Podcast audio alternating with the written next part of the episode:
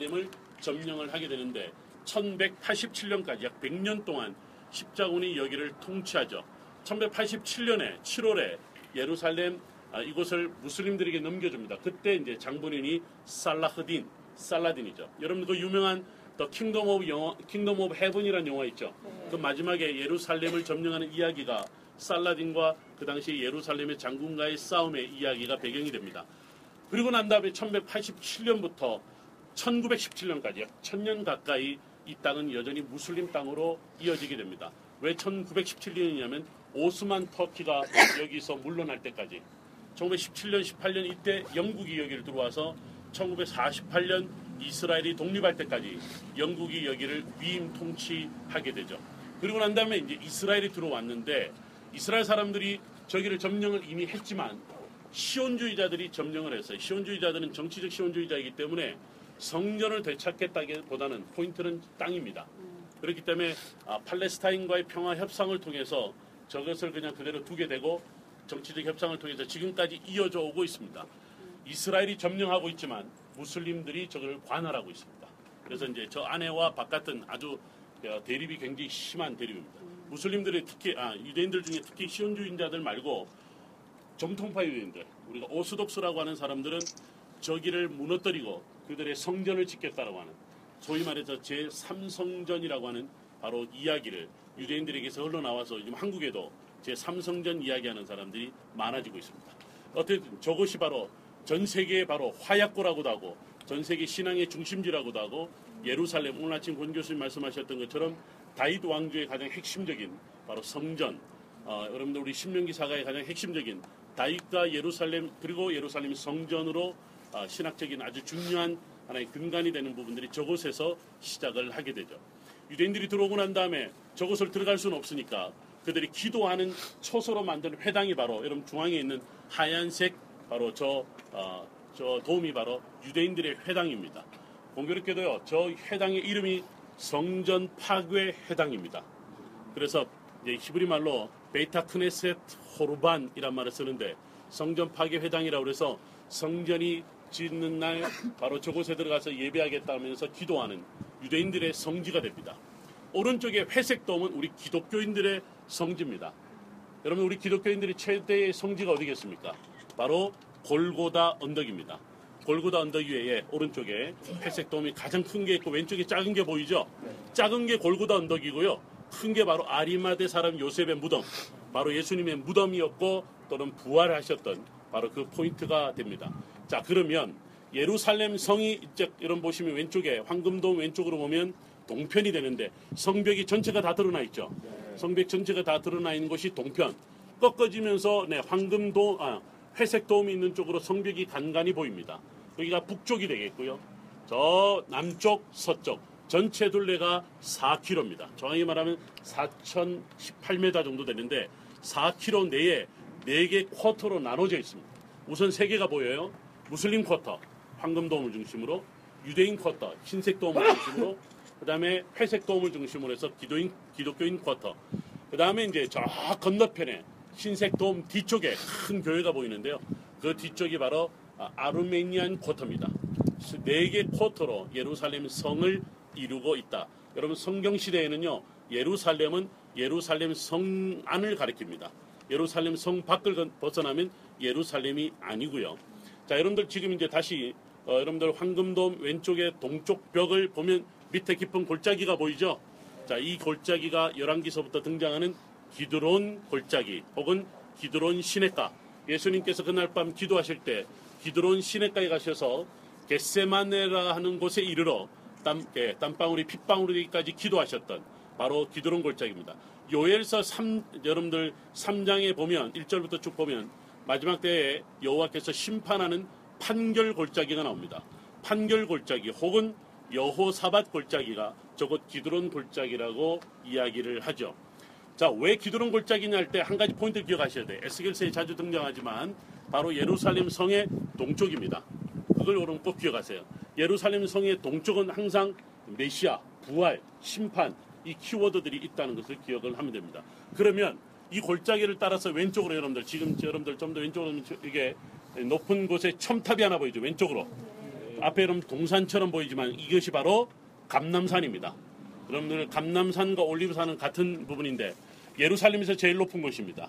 해발 780m에 이르는 예루살렘에서 가장 높은 곳이죠. 이미 여러분들은 높은 곳에 올라오셔서 보는 아, 감남산이다 이렇게 보시면 됩니다. 감남산과 올리브산. 우리가 나중에 마지막 날 이제 예루살렘으로 올라오면 바로 감남산을 방문해서 승천교회, 주기도문교회, 눈물교회, 겟세만의 교회를 위에서부터 기도론 골짜기로 내려오는 길까지 네 개의 교회를 보게 될 겁니다.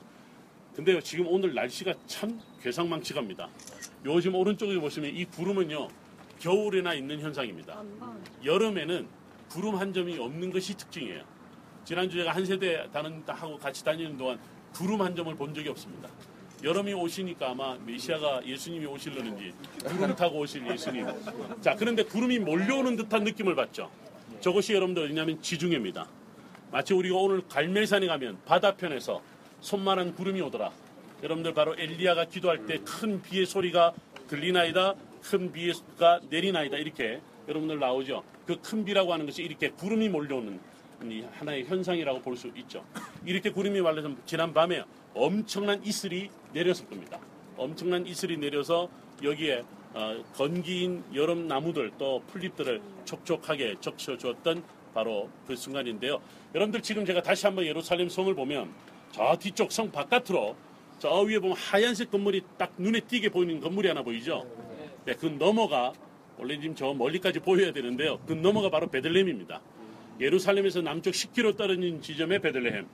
그리고 계속 이어지면 예루살렘에서 남쪽 30km 떨어진 지점에 헤브론입니다. 제가 버스 타면 여러분들이 지도 한 장을 나눠드릴 겁니다. 그때 여러분들이 확인을 해 보게 됩니다. 자, 눈을 돌려서 오른쪽으로 역시 보이진 않는데 그래도 지금 제가 손으로 가리키는 여러분 바로 앞에 안테나가 이게 이렇게 있죠.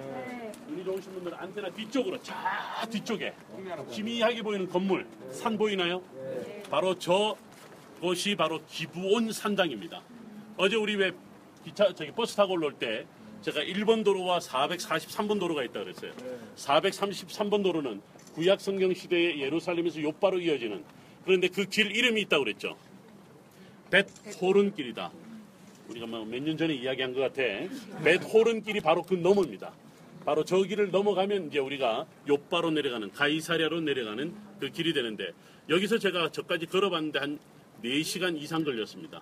자, 그럼 여러분들 열왕기상 3장에 보면 솔로몬이 저곳에서 1천 번제를 드렸다. 그러면 지금 다시 여러분 황금돔을 보면 황금돔 왼쪽에 까만 돔이 조그마한 게 하나 보입니다. 황금돔 왼쪽 쪽 앞쪽으로 보이세요?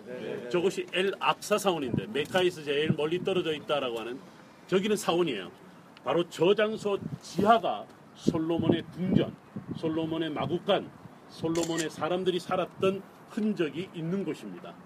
자, 저곳에서 모, 저기 솔로몬이 매일 저곳을 갔을까요? 그랬을지는 않았을 겁니다. 아마도 일정한 기간을 정해놓고 그리고 일천 번제를 드렸다. 그래서 천일을 왔다 갔다 하지는 않았다 이 말입니다. 그래서 아, 이제 그곳에서 예배를 제사를 천 번을 드렸다는 이야기지 매일 한 번은 가르치는 말이 아닌 거죠. 한국 교회는 네, 매일 천일 기도하는 하나의 전통으로 내려옵니다만 또 어떤 교회는 예, 하루에 세 번 기도하는 것을 다 일천 번제에 들어가기도 하기도 합니다. 자, 그 다음에 우리 정영순 전도사님이 보이는 서 계시는 다행히 이름을 아는 분이 한두 분 계셔서 그 너머에 그 나무가 바로 저 너머에 무슨 호텔 같이 생긴 건물들이 보입니다. 네. 보이세요? 네. 저것이 우리 호텔입니다. Grand Court 호텔입니다. 제가 왜 Grand Court를 호텔을 말하냐면 돈을 좀 더 주고라도 저기에 쓴 이유가 있습니다. 여러분들 정도 돈 내는 거로는 여기 쓸 수 없어요. 베들레헴에 저 좀 총구석에 가서 자야 되는데 여러분들 이제 여러분들 권영순 교수님의 파워라고 아, 이야기를 저 하겠습니다. 여러분들 저곳에서 예루살렘 성을 보세요. 예루살렘 성 왼쪽 봐 이렇게 그 보면 15분 거리입니다. 우리가 나중에 십자가의 길을 새벽에 갈 거예요. 저기를 우리가 걸어서 간다는 말이에요. 근데 제가 지금 저 포인트를 말하는 이유 중에 또 하나는 뭐냐면 지금 여러분 잘 보시면 예루살렘 성을 쭉 한번 둘러보면 이렇게 이야기합니다. 시편의 말씀을 제가 기억을 하면 예루살렘 성은 산으로 두르고 있듯 하나님이 너희를 두르고 있다. 보면 지금 예루살렘을 이렇게 언덕처럼 쭉 두르고 있는데 여러분들 골짜기로 형성되어 있고 그 다음으로 산이 이렇게 쭉 두르고 있어요. 이것이 이제 시편에 나오는 말인데 동쪽에 있는 골짜기는 금방 무슨 골짜기라고 그랬죠? 기드론 골짜기. 저 서편의 골짜기 또 하나 있는데요. 그 유명한 신놈의 아들 골짜기. 까만 놈이 아니고 흰 놈의 아들 골짜기. 정확하게 말하면 원래는 이게 풀어 쓰는 게 아니고요. 벤 흰놈 골짜기 하는 게 맞습니다. 벤 흰놈 골짜기가 바로 그곳에 있는데 그런데요. 동쪽과 서쪽, 남쪽까지 이어지는 골짜기가 있다 보니까 예루살렘 성은 확장을 하더라도 동서남은 할 수가 없는 거예요. 왜? 골짜기 때문에. 방어 이유도 있고 또 중요한 것은 물 때문에 그렇습니다. 그렇다면 예루살렘 인구가 늘어났다. 예수님 당시 때 인구가 2만 명이에요. 솔로몬 당시 때 5천 명이에요. 히스기야 상- 당시 때 7천 명이에요. 인구가 계속 증가하는데 오늘날 예루살렘 성 안에 3만 명이 삽니다. 예루살렘 성만을 보더라도 예수님 당시보다도 크게 차이가 나지 않습니다. 왜냐하면 크기가 거의 비슷하니까. 자, 그런데 예루살렘 인구가 늘어났어요. 특히 누가 어느 때냐면 예, 헤롯 아그리파 1세 주후 40년에서 그가 왕이 됐을 때 인구가 늘어나니까 예루살렘 성을 예수님 당시 때보다도 더 확장을 하는데 우리 호텔까지 확장을 합니다. 바로 호텔 앞에까지. 그러니까 여러분들 지금 보는 상태에서 예루살렘 성 지금 보이는 북쪽에 있는 살짝 회색 돔 앞에 보이는 북쪽 의 성벽에서 확장을 해서 우리 호텔까지 온다고 생각하는 거죠. 헤롯 대왕이 지었고 헤롯 대왕이 죽고 난 다음에 아켈라와 안티파스 빌립 그 다음에 헤롯 아그리파 1세 2세 그래서 우리 성경에는 헤롯 총 6명이 등장을 합니다. 그 중에 헤롯 아그리파 1세 주 40년에서 44년 사이에 그가 살았었는데 그때 당시 예루살렘 성이 더 확장되었던 것을 볼 수 있는 거죠. 여러분들 나중에 이 모든 것들을 박물관에 가면 예루살렘 2차 성전 시대 예수님 당시 때 성전을 갖다가 예루살렘 성을 축소시켜 놓은 게 있습니다. 나중에 여러분들 그때 다시 한번 확인을 해 볼 겁니다. 자 이제 우리 감남산 쪽을 잠깐만 보고 이쪽으로 잠깐 볼까요? 사진 찍을 시간 드릴 겁니다. 자 우리 앞에 내려다 보면 우선 네, 구멍들이 보입니다. 이게 원래 동굴이에요. 이스라엘 땅 80%가 석회암이고 석회 동굴이 엄청나게 많습니다. 여러분들 그래서 나중에 석회 동굴을 많이 보게 되는데 제가 예루살렘 한인교회에서 10년 이상을 목회를 했는데요. 목회를 하고 이제 작년에 담임 목사를 내려놓고 이제 다른 분이 바톤을 이어받았는데 부활절 예배를 항상 여기서 드립니다. 왜냐하면 저곳은 가면 석회 동굴 예수님 그 아리마대 사람 요셉의 무덤이 없습니다. 근데 그게 교회를 만들어놨어요. 아주 복잡하게. 아, 여러분들 뭐 아르미니안 종교, 시리아 종교, 또 로마 카톨릭, 그다음에 kop틱 교회 뭐 이런 여섯 개 종파들이 거기를 차지하고 있어서 야, 교회만 있을 뿐이지 그 당시 흔적을 볼 수는 없어요. 위치는 분명한데 여기가 2차 성년 시대, 특히 예수님 당시 때 현재 남아 있는 무덤터입니다. 그래서 여러분들 지금 앞에 보는 구멍이 세 개가 보이죠? 그 다음에 이쪽 편에도 세 개가 있고 바로 앞에도 세 개가 있습니다. 그럼 들어오는 입구가 뭐냐면 바로 오른쪽에서 왼쪽으로 들어오는 거죠. 전형적인 가족문입니다. 이것이 이제 우리가 1차 성년 시대, 2차 성년 시대 이런 식으로 해서 뭐 여러 가지를 구분하는데 지금 보시는 것은 2차 성년 시대의 무덤이다라고 하는 거죠. 근데 여러분들 모든 사람들이 다 동굴을 쓴 거 아니에요. 진짜 돈 많은 사람들이 동굴을 씁니다. 가족묘를 씁니다. 서민들은 땅 속에 매장을 했습니다.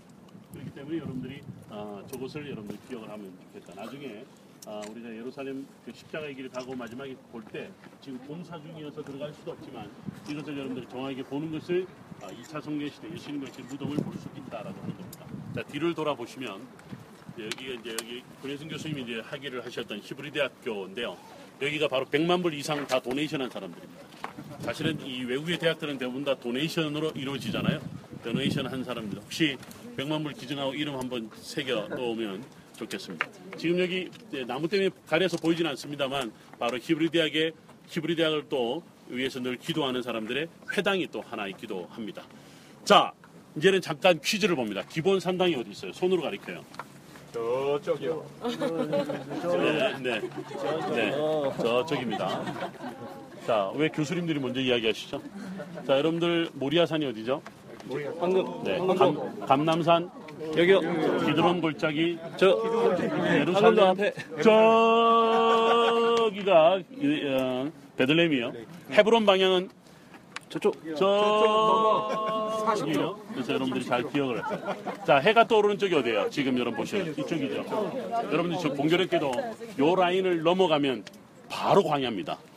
바로 광야입니다. 그래서 요 라인을 중심으로 해서 여러분들 보통 여기서부터 해서 유다 산지 넘어가면 유대 광야 이렇게 이루어집니다. 자, 사진 촬영하고 버스로 이동합니다. 몇 분? 제가 10분 드립니다. 정확하게 10분 후에 출발합니다. 자, 그리고 우선 죄송합니다. 단체 사진부터 먼저 찍겠습니다. 단체 사진 찍을게요.